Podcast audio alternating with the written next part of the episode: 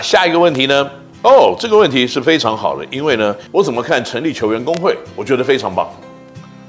在我自己是球员的时候，我就希望有球员工会，因为呢，球员工会给了球员足够的声音加起来，来跟联盟来要求球员的福利。那这些福利会是什么东西呢？如果依照 NBA 的规规格来看的话呢，那 NBA 的球员工会是在一九五四年就成立了。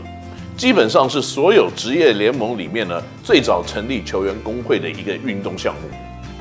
那当时呢，Bob Cousy 这些人呢，就组织一个联盟工会，因为当时的平均薪水他们认为太低了。那然后还有呢，可能他们的合约里面还有很多的漏洞，譬如说他们没有 medical，他们没有劳保，他们没有健保，他们没有医疗保险。那所以呢，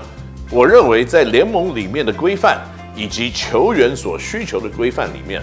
，a standardized contract 就是联盟给的一个标准的制式合约，里面要有什么样子的项目，这个绝对是球员跟联盟要讨论出来的一个内容。所以所有的球团呢，可以跟着这个所谓的制式合约里面的规范，这些其中包括了，也许就像我刚刚讲的，你是不是要给他劳保，你是不是要给他健保？你是不是要做劳退？因为如果不是每个球队都是以公司的方式来支付这些球员的薪资，或给他们一个公司里面该有的保障的话呢，那可能每一个球队给球员的这些福利就是不一样的。那所以呢，在这样子的一个情况之下呢，终于有球员工会现在要站出来，那非常的高兴呢，这个球员工会可以。一起帮台湾的球员，也许在未来的方向谋他们共同该有的一个福利。那至于球员工会呢，里面会是 SBL 的球员、P League 球员，还是 T1 的球员，还是只要你在台湾打拼的职业球员，你都可以加入球员工会的话呢？那我个人认为，那就要看球员工会到时候它的功能性是要跟 SBL 的老板、SBL 联盟来联络。来帮 SBL 的球员来谋福利，还是要跟 P League 的，还是要跟 T1 的？我认为只要 membership 够强壮，球员工会应该都会要有一个真正的这个成熟以及正面的方向，提供国内篮球选手一些更好的福利，或者甚至在退休以后呢，我知道如果在 NBA 里面呢，你打了几年以后，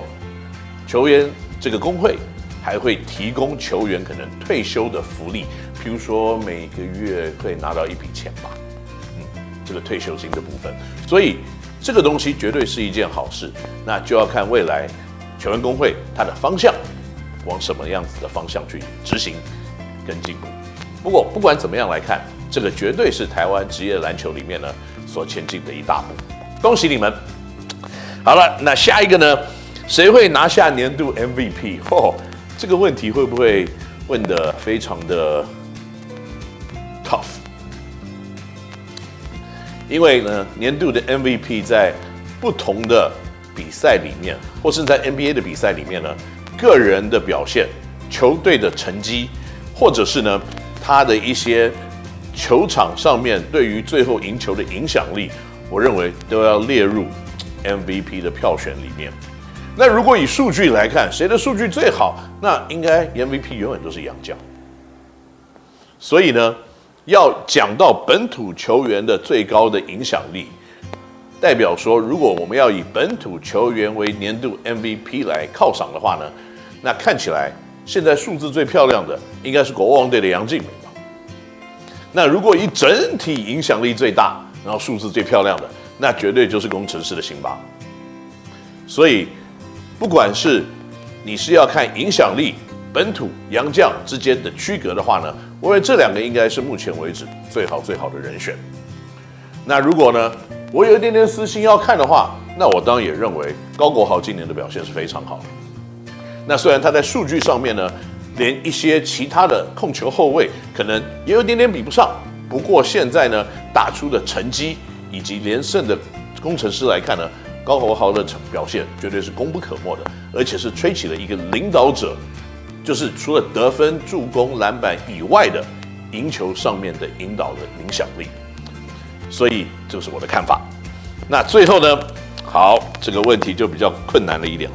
林冠呢是施了什么魔法，让工程师的球员突然变得会打第四节？这个问题真的问得很难呢。你知道为什么吗？因为林冠就在这边，他就在我对面，你要我怎么讲？好了，他没有什么魔法了，只是我们在水里面不知道放了什么东西。没有，两个都没有。应该这样说，球员本来就有他的能力，在一个非球技的训练以及团队的默契呢，一起组合起来，然后朝着同样的目标前进的时候，这条路跟你准备的有的时候不会永远是一样的，因为呢，你可能在准备要跑一个 F1 赛车，结果今天的道路铺出来是越野赛的道路。那你是不是要赶快换一部车、修理底盘、换轮胎等等等等这样子的一些工作？那当你要准备这些工作的时候，它需要时间。那可是当你都换好了，你原来就做好了准备，然后应应比赛的项目跟比赛的挑战的时候，当所有的事情都已经准备好了，而且呢是往你的成功的方向目标在走的时候。那你的战绩自然而然的就会开始提升。工程师队呢，在去年球季结束以后，从去年的我六月休息了一个月之后，所有的训练就是为了要挑战季后赛的这一刻。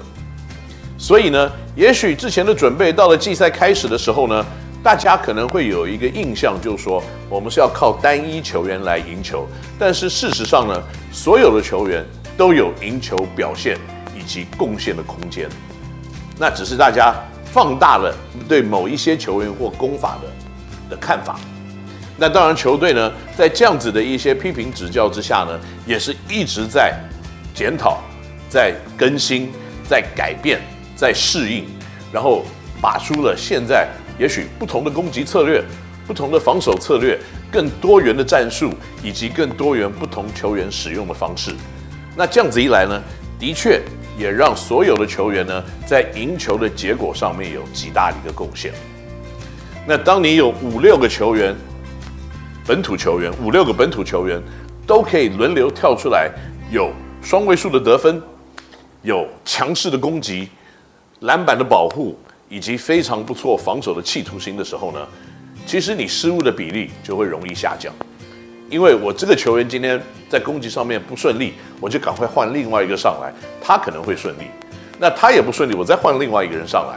那当你有五六个球员都可以有双位数得分跟帮忙得分防守的影响力的时候呢，你陷入低潮，或者是呢你的球队打得比较不理想，有起起伏伏的几率。相对的，这种比例就会越来越低。那工程师呢，很幸运的，在这个后半球季里面呢，就是在这个时刻得到了也许团队的默契，然后互相的信任，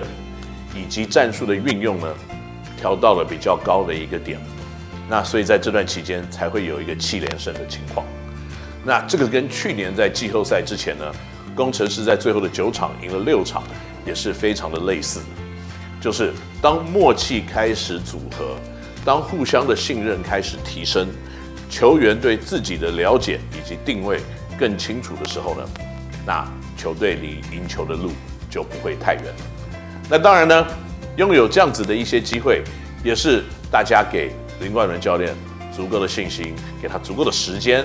来思考、来安排、来领导这支球队，可以打出更好的一个战绩。好了，以上呢就是在这个礼拜呢，我们的制作单位